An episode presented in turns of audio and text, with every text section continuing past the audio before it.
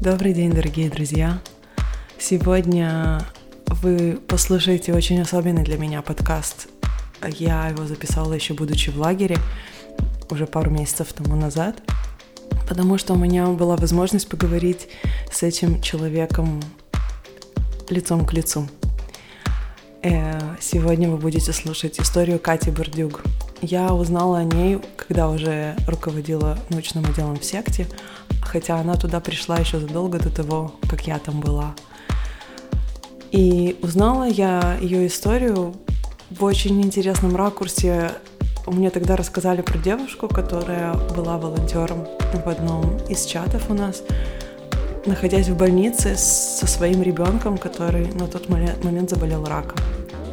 Мало того, что ее ребенок родился с генетическим, с очень редким генетическим синдромом, а на фоне этой болезни развился рак, и как раз в, эти, в этот момент она находилась в больнице, они переживали операцию, и параллельно она отвечала на вопросы людей в чатике, проверяла их дневники, и я поразилась этой силе. То есть, э, как человек, которого очень часто полностью поглощают собственные переживания, я хотела узнать, откуда находится вот эта вот сила. Сила отдавать, когда и так ты переживаешь очень сильные эмоции и, и страхи, возможно, и в твоей жизни все не так наполнено, как могло бы быть. И потом я общалась с Катей несколько раз уже, когда зародилась идея подкастов, я поняла, что мне обязательно нужно поделиться ее историю, вернее, я бы очень хотела, чтобы она поделилась своей историей. И мы разговаривали больше двух часов. И, конечно же, я не могу выложить э, все два часа нашего разговора. Мы оставили самые ценные его части – Я очень надеюсь, что этот подкаст вдохновит вас точно так же, как и меня. Очень многие фразы, очень многие мысли, которые Катя озвучила в ходе нашего разговора, до сих пор резонируют во мне, особенно ее определение счастья. Что такое для нее счастье? И как она, о чем она мечтает, как она справляется, как она подходит к жизни. Очень ценный опыт, которому много меня научил, я надеюсь, что вы его оцените тоже. Наслаждайтесь нашей беседой. Расскажи чуть больше про Сашу. Она родилась, как ты все приняла, что произошло, как... Саша на пять лет младше Веры, старшей дочери. И как бы это был вот, вот мой замысел такой. Я очень хотела второго ребенка. Беременность у меня протекала лучше, чем со старшей. Никто не видел никаких особых подвохов, что что-то может быть не так с ребенком. Родилась она срок, закричала, все было нормально. А, вот. Но в роддоме там на какой-то третий, что ли, день я стала, я вот первая заметила, что она какая-то вот такая вот мягенькая какая-то такая, и спит все время. Потом ее посмотрели врачи, и меня вот не, не, врач-неонатолог э, вызвала там на третьи сутки с таким странным вопросом, она у вас на мужа похожа? Я так посмеялась, говорю, ну, похоже, и вообще-то, говорю, она очень похожа на старшего ребенка. Она родилась очень страшненькая, у нее э, были еще у нее не было лба практически, то есть его не было, он был скошен, у нее не было нижней челюсти, как-то она там все куда-то уползла в шею, шеи фактически тоже не было, она была короткая, очень удивительно странная форма головы, то есть вот какие-то такие вот были небольшие вещи, но в целом она была действительно лицом похожа на старшего ребенка. То есть я как-то видела, что что-то не так. И, но не было у меня какого-то там страха или подозрения, потому что вроде бы она родилась нормально, закричала, все, ей вкатили прививки даже. Единственное, что там были у врачей претензии к, тазобедренному суставу. Он прощелкивал, говорили, что он не деформирован, но это ситуация распространенная для ну, Москвы. Там. Но тем не менее, врач в роддоме мне сказал, что вам бы с генетиками проконсультироваться. Я как-то так внутренне посмеялась этому аспекту. Но в итоге, когда уже спустя месяц э, Саша не держала голову дома, и как-то даже не пыталась, и было понятно, что на такой шее и такую голову она вряд ли удержит в ближайшее время. И ручки у нее такие мягкие, и вся она такая гипотоничная. Что-то не так. Начались походы по врачам бесконечные.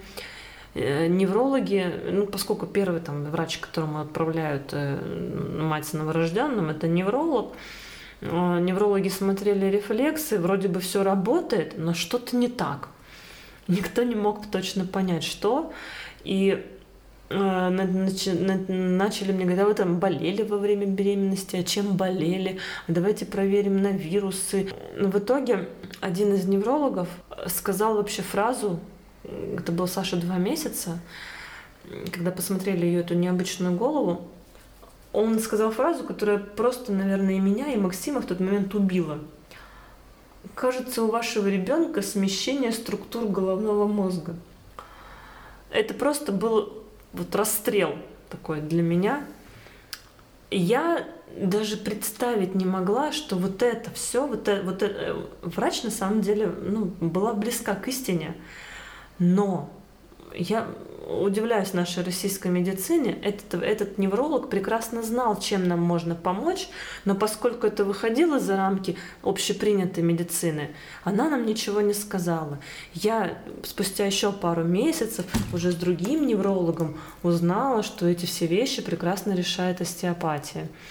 И вот эта наша страшная голова, и, наша, и Сашина отсутствие шеи, отсутствие челюсти, буквально за несколько сеансов у остеопата пришло в норму, в какую-то хотя бы. То есть ребенок стал, был похож больше на человека.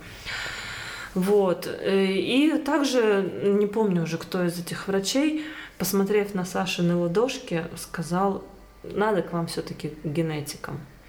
Пошли мы к генетикам, посмотрели на Сашу, сказали, да, это похоже на наш случай, на наш клиент. Но что с ней, мы не знаем. У генетиков э, есть такой вот набор каких-то симптомов, и набор синдромов, э, подходящих под эти симптомы. Когда там, там много галочек да, совпало в клеточках, то, наверное, вот этот вот вариант. Сашу проверили там на несколько синдромов э, с названиями каких-то дядек, и ни один, ну, по крови, ни один не подошел. Пока ее проверяли, я успела в интернете почитать вообще диких, страшных вещей про эти все синдромы, но ничего не подтвердилось. Самое веселое, что все наши генетические анализы в России на тот момент делались за наши деньги, вот, и стоили они довольно-таки серьезно. В какой-то момент Максим сказал, что вообще, какая разница, что с ней, ну раст, будет расти, там посмотрим дальше, что. Все равно эти же врачи генетики говорили, даже если мы у нее что-то найдем, метаболических каких-то синдромов, то есть то, что может э, препятствовать жизни, да, угрожать, у нее не нашли было что-то другое. При этом Саша развивалась, она физически очень сильно отставала от, точнее физически, физиологически она росла, да, она там набирала вес, но по навыкам моторики крупной особенно она очень здорово отставала. Голову начала в 4 месяца держать, переворачиваться там когда-то уже там месяцев семь ей было, но при этом у нее была очень светлая голова, прекрасная память, умные глаза, она начала улыбаться там, когда обычные дети начинают к концу первого месяца жизни улыбаться, она стала на меня и на мой голос реагировать еще в первую же неделю она узнавала, там, где окно, где дерево. Она контактировала с миром, ей было, были интересны даже картины на стенах. То есть получалось, что ребенок физи- физически ну, отстает в моторике очень здорово, но при этом прекрасно соображает. И это, на это врачи обращали внимание, говорили, что мы, мы теряемся в догадках, что с ним может быть. Давайте, может быть, все-таки покопаемся в генетике. И вот э, нашли один вариант анализа, который у нас э, подозревался. Вот этот хромосомно-микроматричный анализ выявил аномалию все-таки. Э, он выявил микроделецию в длинном плече шестой хромосомы.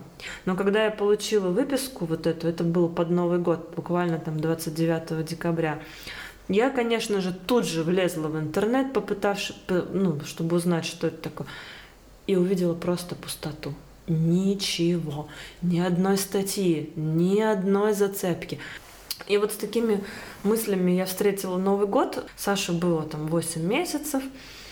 Ну, как бы вот такой вот ребенок-загадка получился. Я сейчас довольно спокойно, свободно об этом говорю, но когда, конечно, мы получили такой результат, что нашего ребенка генетический синдром, я об этом не говорила, и никто об этом не говорил, и даже наши родственники узнали, и даже некоторые не знают. Почему ты не говорила? Ну, потому что вот, вот в России как-то вот это вот синдром, такое страшное слово. Мы, мы говорили о симптоматике, да, чем это характерно, а что это именно генетический сбой на уровне хромосомы, не говорили, никому не говорили. В общем, где-то на новогодних каникулах э, через несколько дней мне пришла в голову светлая идея забить в гугле запрос а, по, ну, про вот этот вот диагноз на английском языке. И тут мой мир перевернулся. Я вышла на сайт, вышла на сообщество, оно называется UniQ, оно базируется в Англии.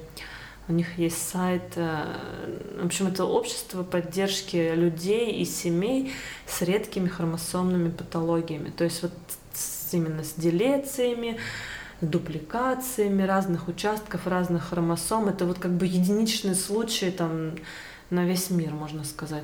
Сашина делеция это очень-очень-очень редкая вещь. Там что-то один случай на 100 тысяч человек. Ну, получается, что исходя из такой статистики, скорее всего, в России есть э, такие же дети или люди, но они могут об этом просто не знать. Да, скорее всего, недоисследованная ситуация. И когда я прочитала брошюру, которую сделало вот это вот общество по поводу именно нашего участка делеции, все стало вообще на свои места. То есть я увидела наши симптомы, я увидела фотографию даже вот э, девушки уже взрослой, 24 года, которой на тот момент был. Я даже увидела, что есть внешнее сходство с Сашей. Я прочитала про аномалию развития мочевой системы, которая у Саши вот была уже на тот момент диагностирована, но мы это все списывали на гипотонию ее. И вот главное, что я узнала, что у ребенка есть заболевание соединительной ткани, что вот это вот именно э, отсутствие там одного гена ведет к всему сбою в соединительной тканной системе. Просто не хватало гена, который кодирует синтез коллагена. Стало непонятно, все равно оставался вопрос, что с этим делать, потому что специалистов по этому делу было немного. Но в итоге там некоторые пути я нашла, и в определенные моменты они нам способствовали, там корректировка питания, корректировка биодобавок, вот такие вот вещи помогли все равно ее собрать в кучу. Но тогда это было все открытием. Но самое главное, это вот сообщество дает вот эту вот информацию. Ты не один. Такие есть дети. И вот это как бы меня все отвлекло, завлекло. Я стала изучать эти вопросы и познакомилась с людьми, у кого такие же детки, постарше Саши, в других странах. Там мальчик у нас есть знакомый из Ирландии, девочка из Калифорнии, еще одна девочка, не помню откуда, но тоже из Штатов. Ну, то есть такие ситуации, и там э, как бы тоже есть некий путь реабилитации, и есть путь принятия и помощи этим детям, и главное, есть результат. То есть есть надежда, да, что твой ребенок. И вот в этой даже брошюре было описано, что эти дети начинают ходить, там, кто как, в возрасте от двух лет до шести лет. То есть в этом диапазоне, но они ходят. Вот такая вот была история. Тебя обрадовало, когда ты узнала, что у нее? То есть, а, да. Ты тот... испытала какое-то облегчение? Да, на тот момент я испытала действительно облегчение. То есть это, это не было таким вот, о, господи, генетический синдром, э, ну что же с этим делать? То есть э, действительно я испытала облегчение тогда, узнав, что с ней, и узнав, что э, это пусть неизлечимо, но поддается коррекции. И я занялась тем, что было доступно. Это были массажи, были физиотерапии. Они не давали каков, каких-то сильных серьезных сдвигов. Вот. И тут вот на помощь пришел вот его величество случай, там, когда я ну, благодарна Господу, что так все сложилось. Я состояла в сообществе, э, это просто был бэби-блог, самый популярный российский ресурс для молодых мам. И там было такое сообщество «Мой ребенок не такой, как все». И там в основном были мамы детей с диагнозом ДЦП и несколько мам, э, у кого там такой аутичный спектр у детей, что-то такое понятно. И вот в этом сообществе одна добрая женщина просто вот просто ссылка, просто ссылка, по которой я перехожу на статью в интернет-журнале. Это журнал был «Малышок», он назывался. Это белорусский журнал, издается в Беларуси. И я там читаю про женщину, маму троих детей, и у, у третья дочь, у которой с генетическим синдромом похлеще, чем у Саши. Это синдром кошачьего крика, он же синдром Лежина, э, когда нет одного плеча пятой хромосомы вообще, там такая серьезная штука. Дети как бы сразу Википедия выдает, что эти дети с умственной отсталостью, что они вообще не жизнеспособны. А там ребенок, который знает два языка. Вот, вот, вот, вот как бы ребенок с синдромом Лежина – знает русский, английский язык, э, не говорит в силу особенностей гортани, но может на клавиатуре планшета отвечать по-русски и по-английски. Тут я узнаю методику, которая помогла вытянуть ребенка на такое. Это была методика Глена Домана. Сейчас в России много всяких фирм и авторов, транслирующих эту методику. Но вот эта вот женщина из Беларуси, зовут ее Инга, сейчас она очень большая молодец, она оставила работу в крутом белорусском банке и посвятила себя реабилитации детей. Она помогает родителям Белоруссии и, получается, через интернет всего мира. У нее уже своя свой центр реабилитационный, там несколько проектов, инклюзия. То есть это, это женщина, с которой я восхищаюсь, которая меня многому научила, я с ней познакомилась, я с ней виделась. И вот в тот момент я просто пошла, прошла по ссылке на ее, значит, интервью и узнала об этой методике. Это просто вот как бы было вот прям спасательный круг для меня. И она настолько вдохновенно рассказывала, и я вот так, и так она вот мотивировала, что... И тогда вот мне пришла в голову такая вот мысль, что чем ребенок слабее и чем сильнее он отличается от других детей, тем больше его потенциал. То есть это вот просто... Я вот посмотрела на Сашу, и я помню, как я это подумала. Да это же целый просто кладезь потенциала, который вот можно лепить, что хочу.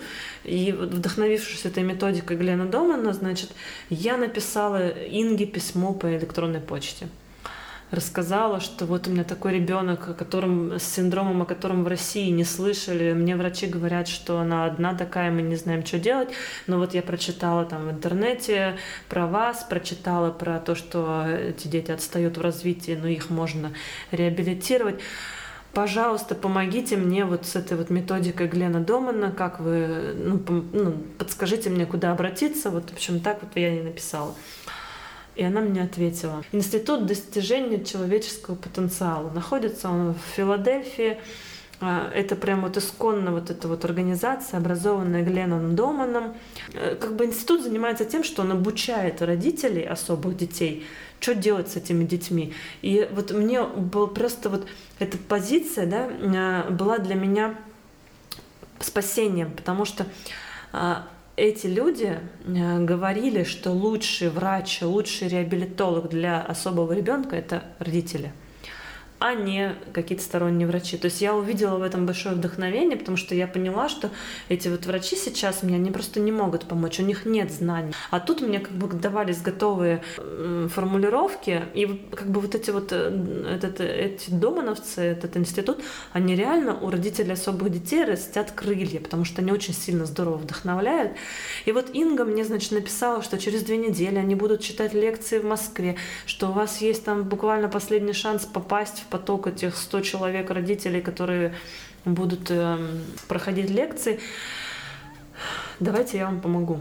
Там, она, и она там за меня написала этим американцам, что вот есть еще один человек, которому очень надо. Американцы написали мне. Когда я пришла на эти лекции, я там познакомилась с очень многими людьми, с которыми даже общаемся до сих пор. И кто там есть и те, кто стал моими друзьями.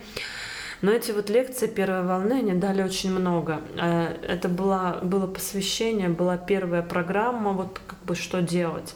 Там э, программа состоит из трех аспектов. Интеллектуальное развитие, физическое развитие и программа питания. Э, начинаешь с программы питания, мы ввели с Сашей диету без глютена и казеина, мы видели эффект от этой диеты. После того, как мы вот эту вот диету использовали, я озаботилась вопросом биодобавок каких-то, биокоррекции, зарегистрировалась на портале, посвященном биокоррекции аутизма, потому что видела эти все черты. Но там такой как бы кладезь информации, я его как бы все-таки шлифовала. Физическая программа этого Глена Домана у нас не зашла с Сашей, честно говоря. Там был ряд упражнений, которые мы начали делать. Саша верещала, не, не хотела совершенно этим заниматься. Но потом у них есть очень хороший такой инструмент, он называется горка. То есть ребенок, который не может ползти, надо его э, создать ситуацию, чтобы э, нечто его толкало на это. Надо сделать горку под углом, э, как бы от одного движения ножкой он будет сползать, скатываться с горки, почувствовав какое-то движение, он потом начнет, значит, ползти сам. Саша не хотела ползти по горке. Ей было и так прекрасно и хорошо. И тут сработал великий целебный эффект э, интеллектуальной программы Глена Дома включалась в обучение чтению, глобальному чтению и обучение каких-то вот фактов, картинок. То есть это получается, как бы воспользовавшись фотографической памятью ребенка, в быстром темпе показываешь ему картинки, называешь предметы. Я начала с картинок, распечатала красочные названия животных и поставила их в конце этой горки – и вот просто это как, как ну, видимо, Саша уже тоже дошла до какого-то со своего там, с внутреннего состояния, когда она оказалась на это способна. К вот этой вот корове красивой, красочной, она сползла впервые по горке. Потом второй, третий раз. То есть мы наладили как вот это ползание по горке. Она все еще не ползала по полу, но это был уже вот как бы такой вот малейший успех, был для меня просто нереальным вдохновением. И вот для меня тогда а другой был как бы посыл, что если ваш ребенок не может встать и пойти увидеть этот мир, надо взять этот мир и принести его домой и показать своему ребенку. И на фоне этого всего начали уже происходить э, негативные вещи в семье, да, стало уже заметно, э, ну, то есть получается, сейчас я уже так анализирую и понимаю, что как раз вот в тот момент муж стал гулять, ему, потому что было скучно, неинтересно и а, ну, я слишком была в ребенке. Мне, мне было чем заняться, да, было ради чего вообще просыпаться по утрам. И поэтому вот это вот э, то, что его отсутствие, эта боль, она, она оставалась болью, она имела место быть со мной как бы параллельно. Но тем не менее реабилитация ребенка, вот она мне отвлекла меня. И еще вот, э, наверное, самое такое, я помню свои мысли в тот момент, когда вот он мне сообщил, что все, я ухожу, а что он, он, он, он сказал, у меня, у, меня, у меня к тебе ничего нет. То есть после семи лет э, совместной жизни он вдруг... А мы до этого, это был летом, мы съездили в отпуск, отдохнули вчетвером. Я видела, что кажется что-то не то, какой-то он странный. Но при этом у нас там прекрасно вроде все складывалось э, по ночам, и я как-то даже не могла подумать, что что. И он так с детьми вроде как-то общался, но не в полную силу, конечно. На Сашу он смотрел с какой-то вот такой тоской и печалью. Я пыталась его приобщить к этому ребенку, но было тяжело. И вот после этого отпуска, после этого лета я осталась у своей мамы на юге, а он уехал в Москву работать. И в один какой-то прекрасный просто день я ему позвонила, говорю, Макс, что-то мне так нужна твоя поддержка. Это была вот эти... Я тогда даже не думала, что эти слова могут как-то столько вызвать Вот все с этих слов все завертелось, потому что я сказала, я, я ему, к нему обратилась, что мне нужна поддержка, а он меня отзеркалил, от, отодвинул и сказал, кто бы меня поддержал. И вот пошло, поехало, он стал мне говорить, что я не могу, у меня такие мысли есть, чтобы пожить отдельно. Я в каком-то ужасе там за, за тысячу километров от него это все слушала, но не могла поверить, что это вообще серьезно и происходит сейчас в моей жизни. Ну и вот как-то там месяц этого лета прошел в каких-то бесконечных телефонных разговорах. Э, ну, как бы я говорила, давай, может быть, я приеду, мы с тобой поговорим, ты приедешь, мы поговорим. Потом уже дошло до того, что я говорила, может быть, я приеду, заберу документы, мы разойдемся, я останусь с детьми у родителей. Ну, какие-то вот... Но когда это все дошло до его родителей, а, вот эти наши проблемы и отношения, они в это время находились в Москве они пресекли эти какие-то попытки, они вмешались в нашу жизнь и сказали, что дети приедут в Москву, потому что э, старшей надо было учиться в школе, младшую надо было лечить от непонятно от чего. И а, я думаю, что это его решение, чтобы мы вернулись с детьми в Москву. Но потом где-то через год я узнала, что это все-таки было, было требование его родителей, которому он подчинился. А тут мы приехали, он какое-то время еще находился рядом с нами, но это была вот постоянная какая-то трясучка для меня, потому что я видела, что этот человек просто от меня отдаляется, а, да, ну, вообще вот отстраняется, убирает меня старательно из своей жизни, никакого внимания не обращает на детей. И, конечно, я вот это все очень сильно переживала. То есть э, мне казалось, что я его знаю, до этого всего. А тут он вел себя так, как совершенно другой, какой-то чужой, отчужденный. Я, ну, то есть это, такого отношения я от него никогда не видела, и оно мне было непонятно. Я просто, ну, уже поняла, что это вообще какой-то чужой, не мой человек. Но, я, но у меня не хватило сил проявить какую-то гордость или э, там, проявить свой гнев, да что же ты делаешь, да у нас же дети, да как ты можешь. Я, у меня ни на что на такое не было сил.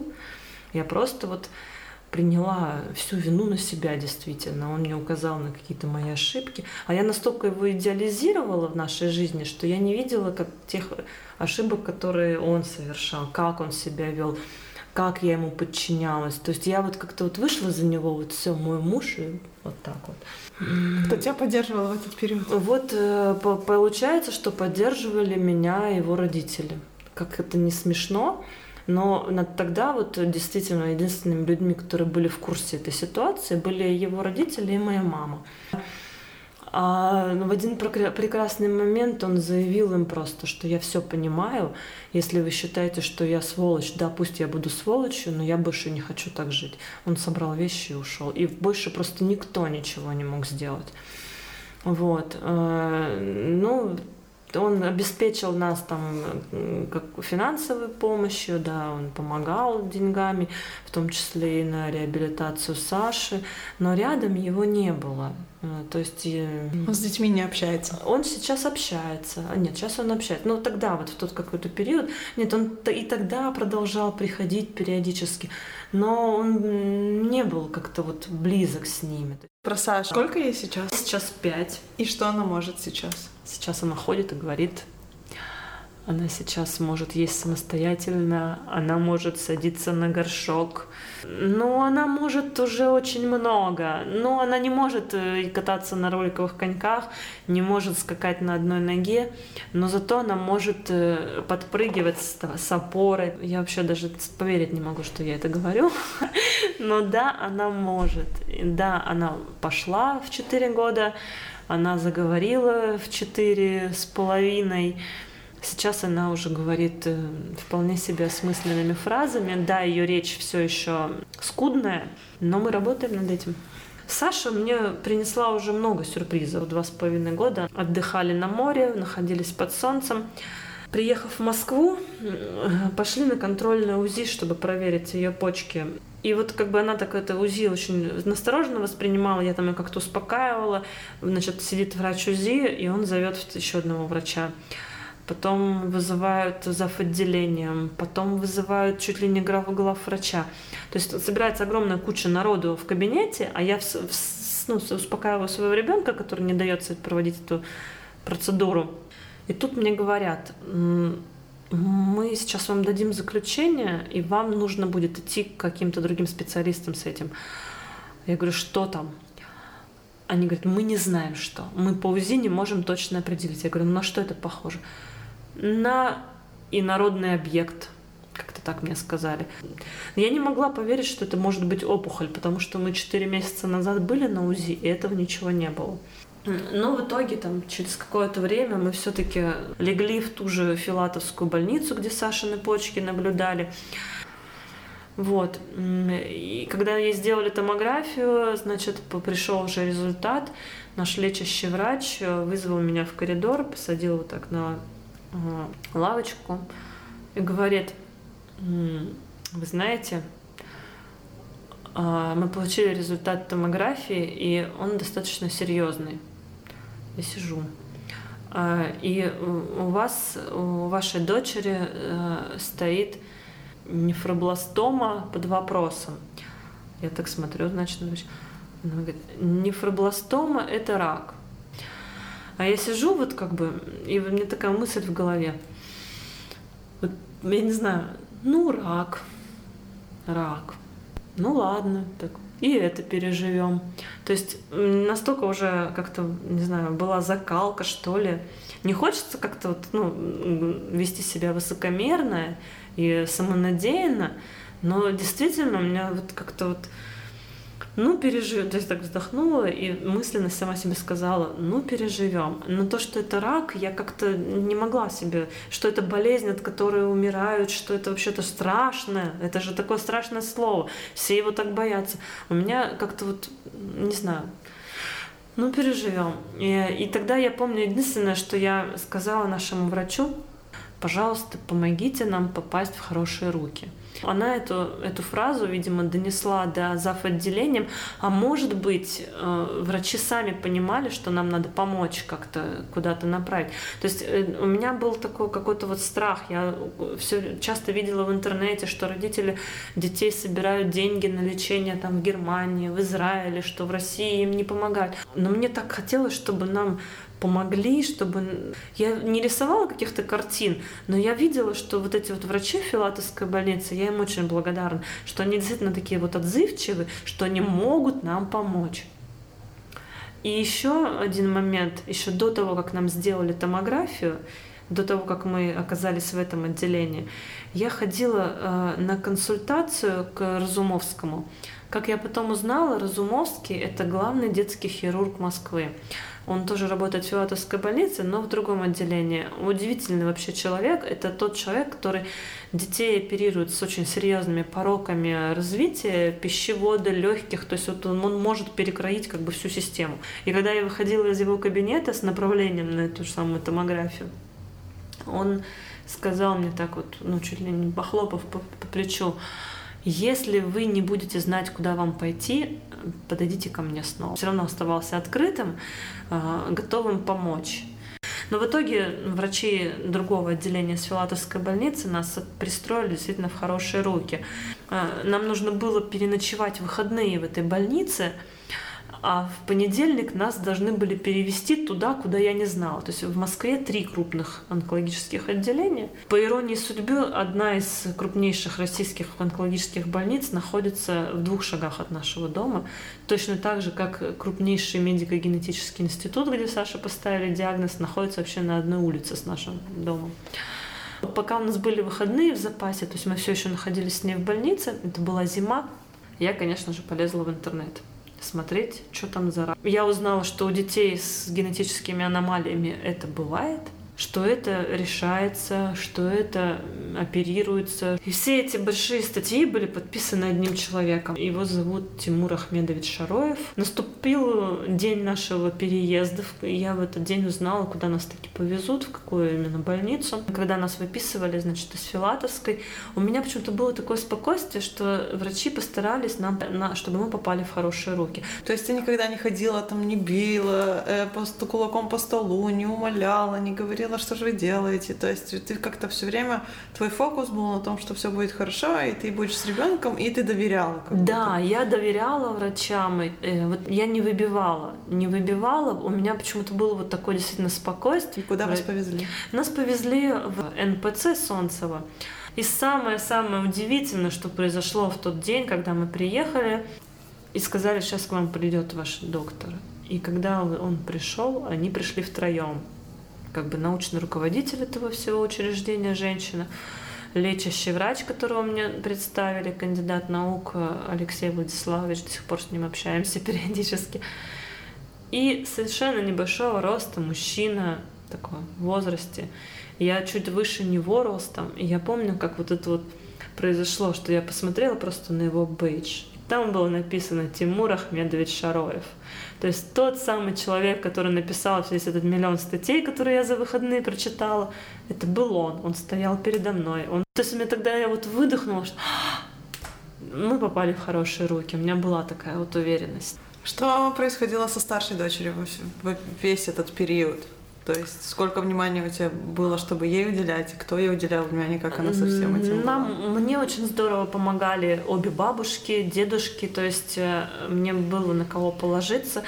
Э, пока я ездила с Сашей по разным реабилитациям, э, с, со старшей дочкой был кто-то из бабушек. Я им очень признательна за это. То есть она вот и плюс еще очень здорово помогала школа. То есть у нее хорошая школа. Это православная гимназия.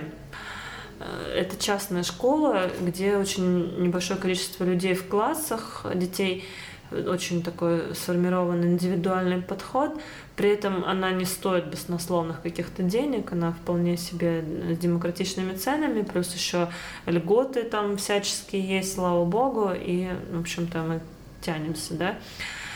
И вот э, этот, это сообщество тоже очень здорово помогло, и дочке как-то вот э, старше сформироваться такой сознательной, что ли, доброй, да, она сейчас уже вошла в переходный возраст, ей уже 10, она бывает колючей, но в то же время она отзывчивая, она, глядя на ситуацию с Сашей, то есть, э, что болезнь оказалась такой серьезной, да, а ребенок старше остался с бабушкой, с дедушкой, это не могло не повлиять на нее, того, что мама где-то далеко с, с, с младшей сестрой, еще до операции Сашины, и она мне так, мама, что Саша может умереть?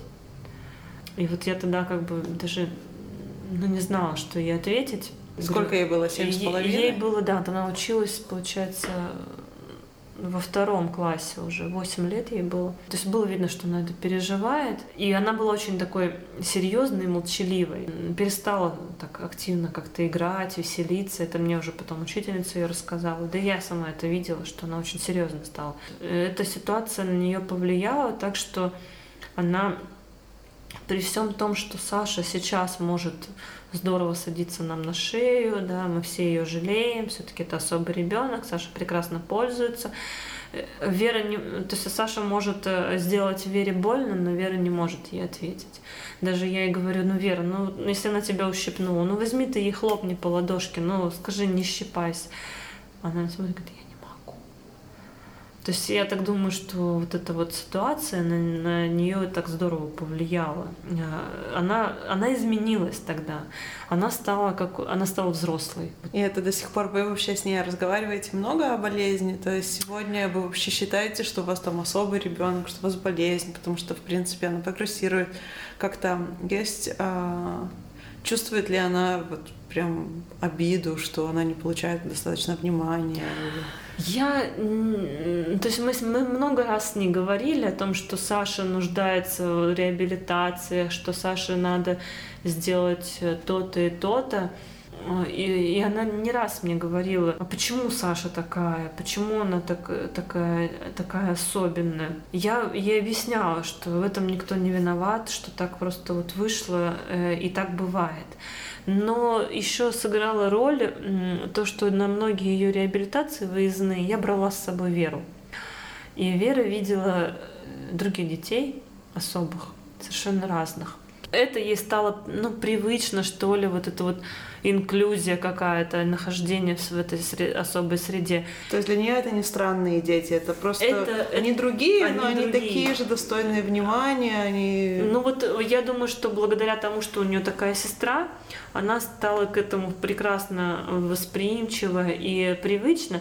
Она хорошая девочка, то есть она вот как-то научена, да, что так бывает, и это вариант, это вариант развития. И я вот глядя на ее там сверстников некоторых, понимаю, что как-то мой ребенок э, более душевный, что ли. Самый главный вопрос вот сейчас, когда ты знаешь все, что произошло, сделали бы ты что-то по-другому? Потому что ты говорила, что, во-первых, у вас долгие генетические тесты, вы mm-hmm. долго к этому шли, то откладывали, то не откладывали.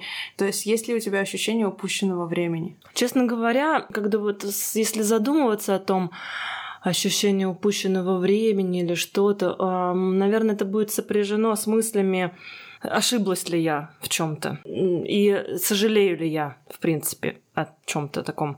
Ну, я размышляла над этим и пришла к выводу, что я не, не сожалею о том, что вот все, э, все получилось так, как получилось, потому что, слава богу, мы вышли на такой уровень сейчас в развитии Саши, что это просто такая колоссальная радость, это такое счастье наблюдать, как она ходит, слышать, как она говорит.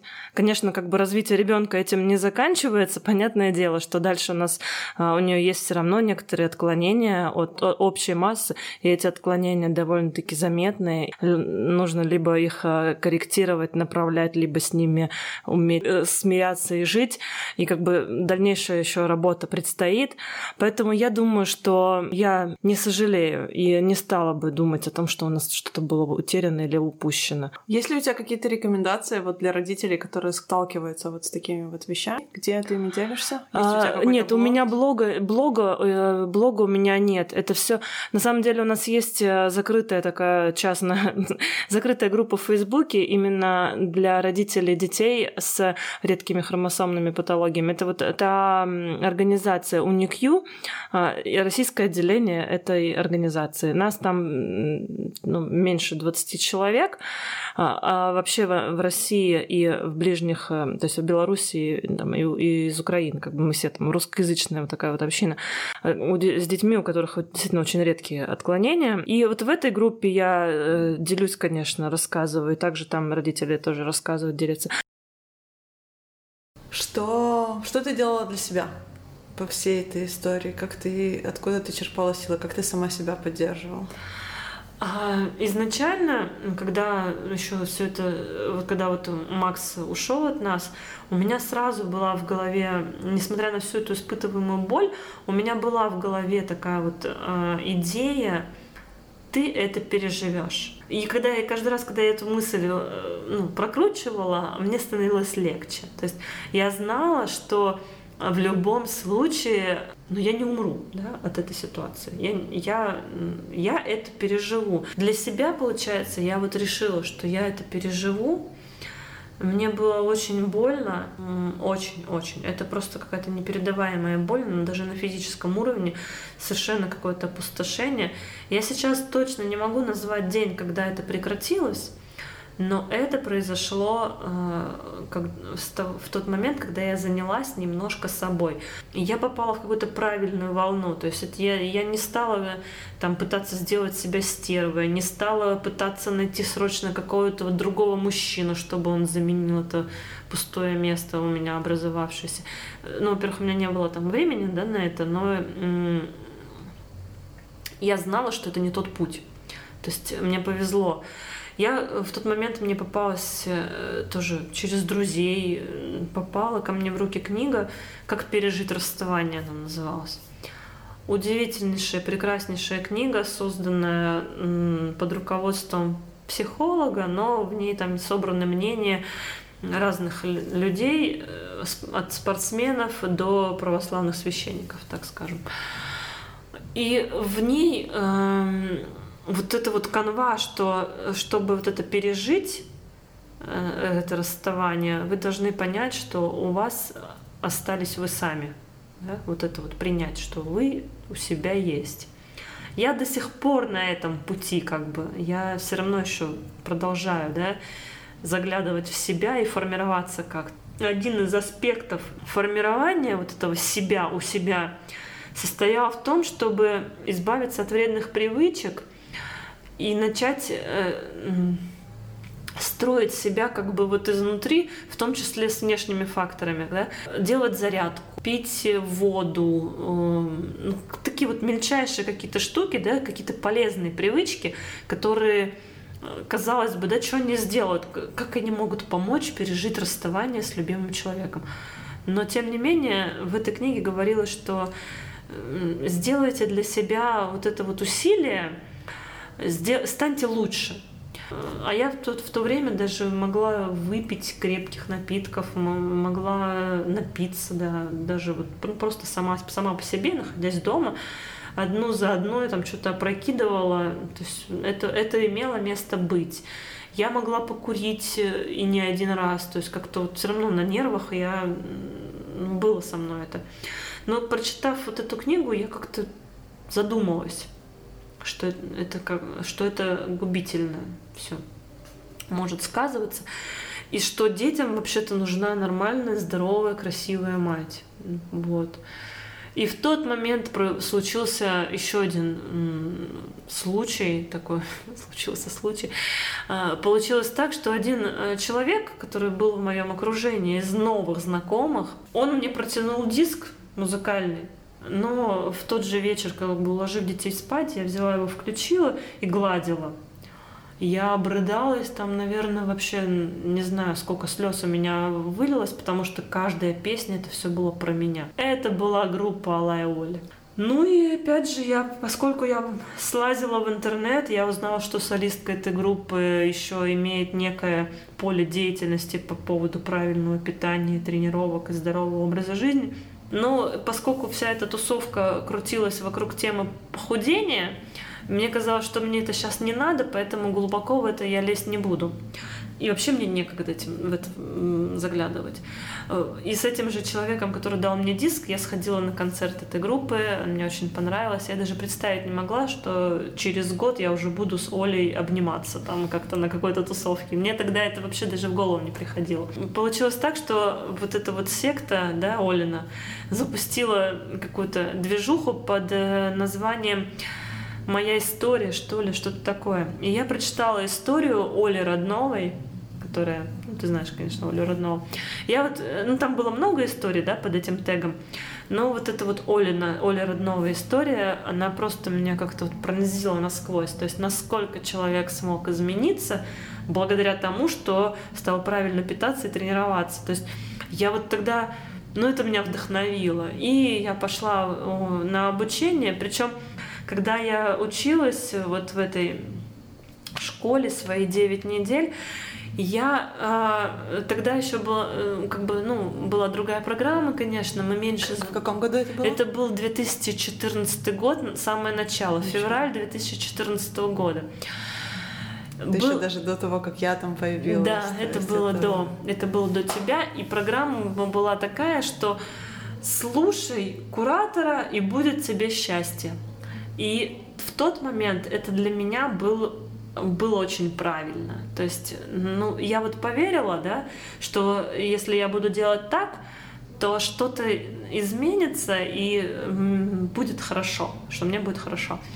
Тут оказались у меня там в окружении тоже прекрасные люди, с которыми я до сих пор общаюсь. Это Катя Шараева, это Оля Евдокимова, Лена Шаметова. То есть вот в моем окружении, благодаря этой тусовке, то есть это, это были люди совершенно далекие территориально, да, но в этом вот интернет-пространстве появились какие-то, какой-то вот, у меня стала развиваться какая-то другая часть меня, да, я была матерью, была реабилитологом, а тут у меня что-то вот действительно появилось для себя, Опять же, эта, эта тусовка, эти люди, такие далекие, такие близкие, ну, тогда они уже знали, что я, чем я занимаюсь в, в жизни, они меня очень здорово поддержали, очень здорово, просто даже я прям а, у меня были друзья, подруги, ну, такие, которых я знала давно, кто тоже меня поддерживал.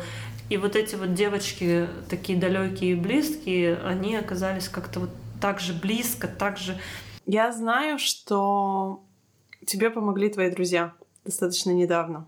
И это очень такая трогательная история, и я бы хотела, можешь ли ты поделиться?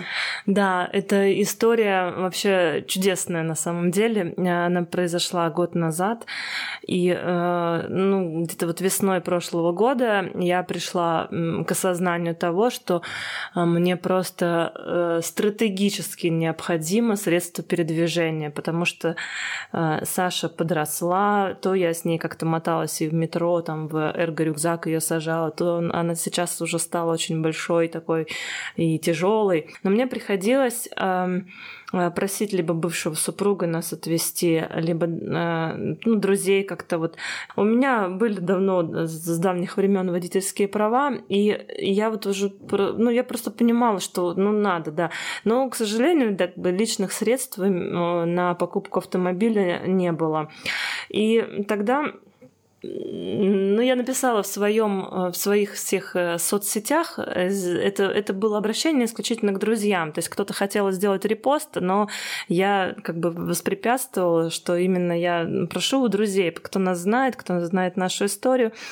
Это было приурочено, так скажем, я начала собирать деньги на машину перед своим днем рождения, это в мае, и у Саши тоже день рождения в мае.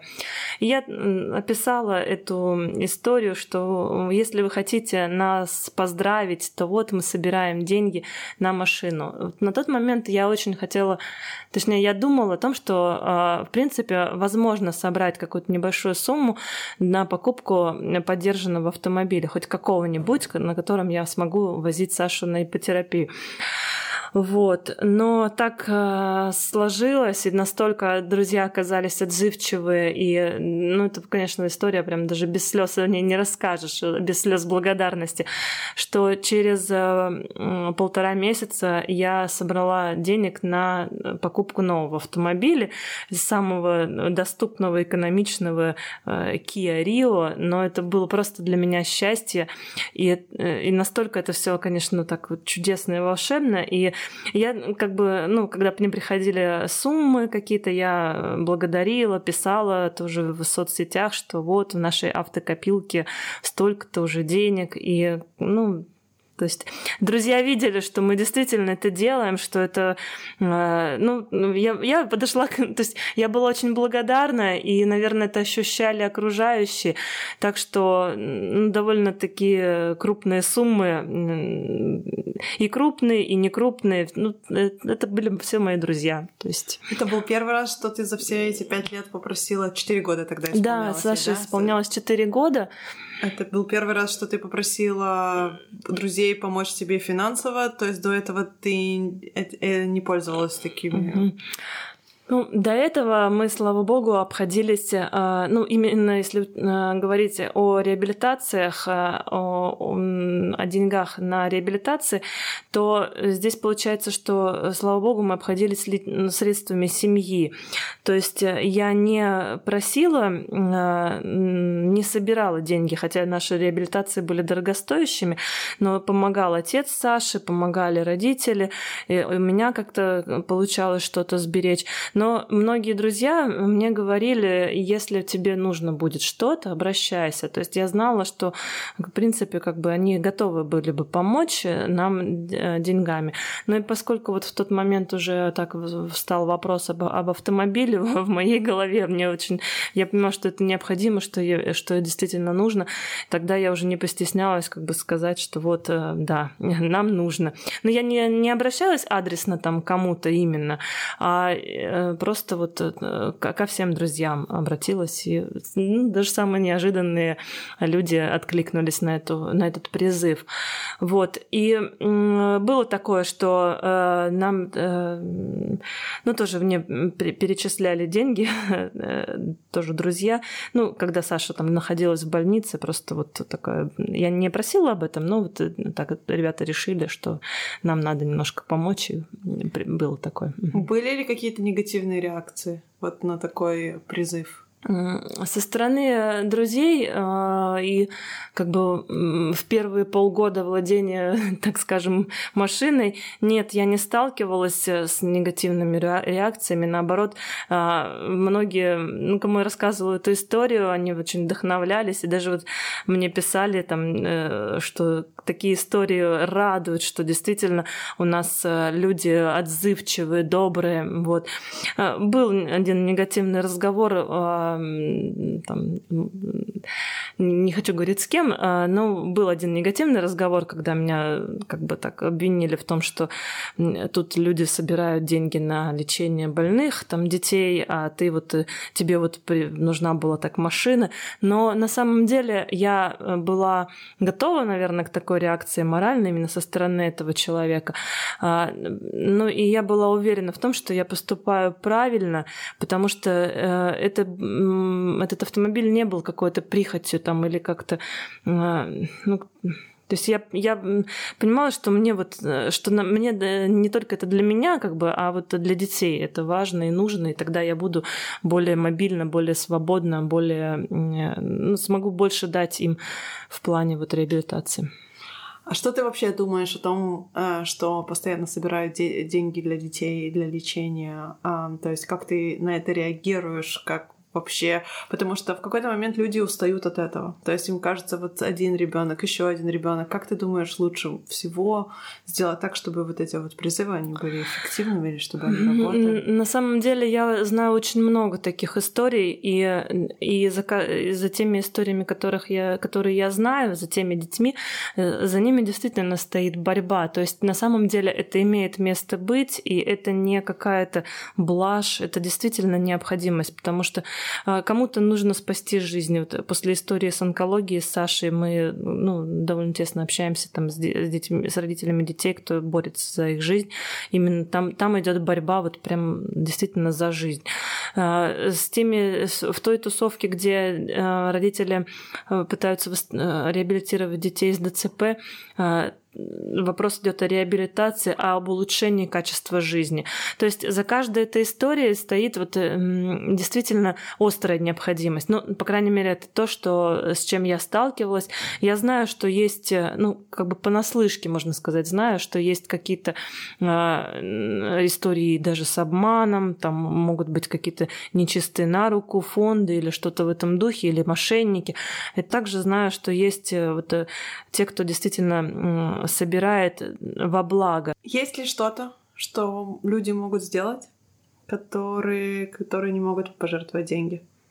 Есть ли что-то, что как можно помочь не финансово. Да, я на самом деле, когда собирала даже деньги на машину, но нам нужно было ездить на эту ипотерапию. То есть пока, я, пока у меня не было автомобиля, а, я обращалась к автоволонтерам. То есть я так и писала, ребята, там, если кто-то может, то ну, нам нужна была такая помощь, на нее откликались.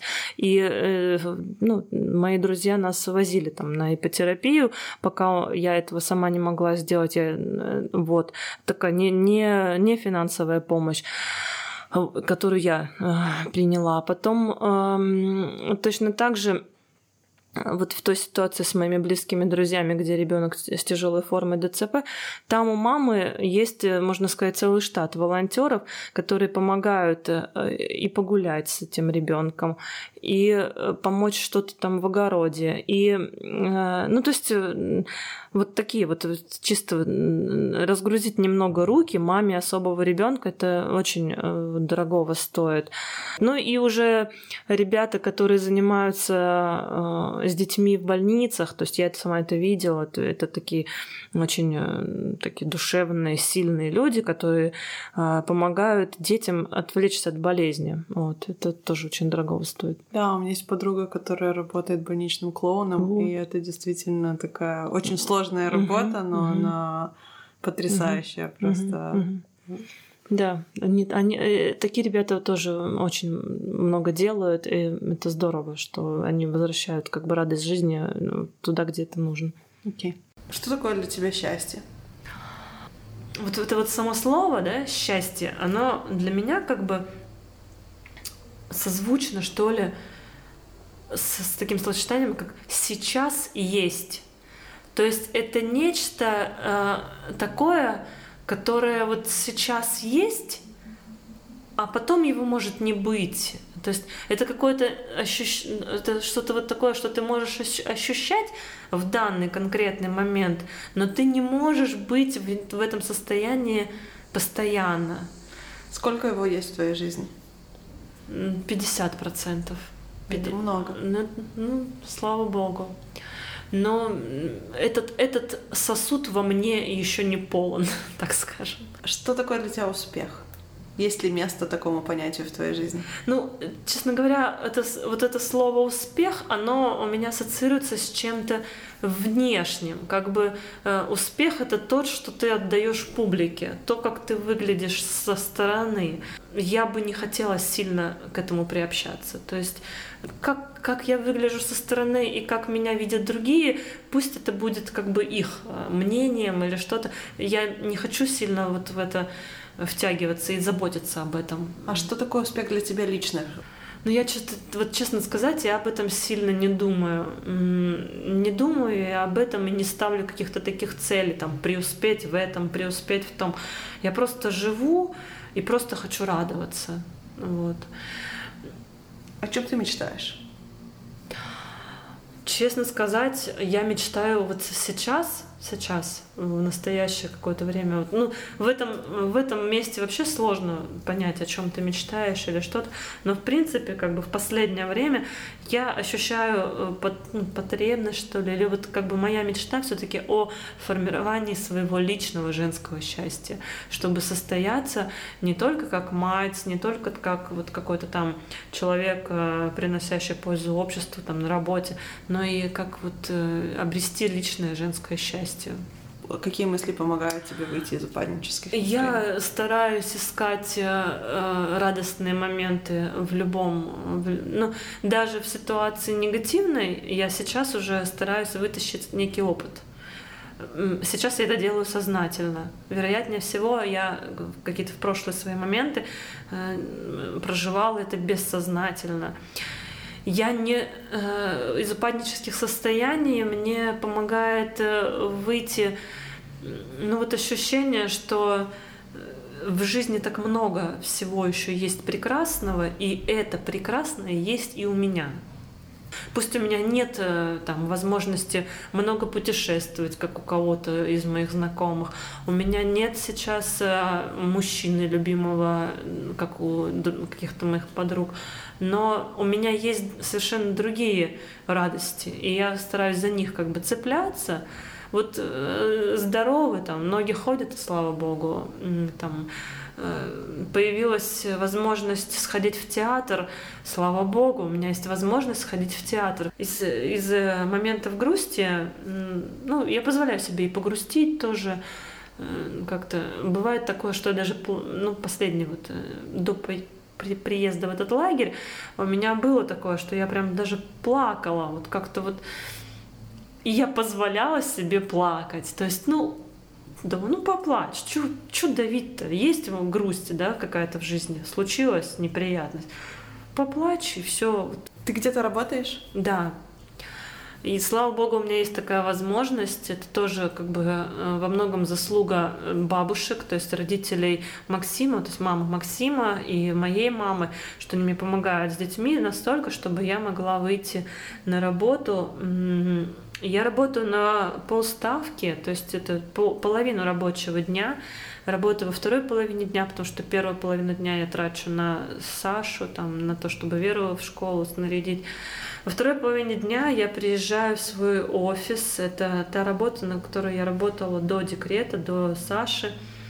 Эта организация занимается экономическими исследованиями в области газовой промышленности. То есть, а, я вообще геолог по образованию, и там я нахожусь среди экономистов в качестве такого некого геологического консультанта, что ли, вот.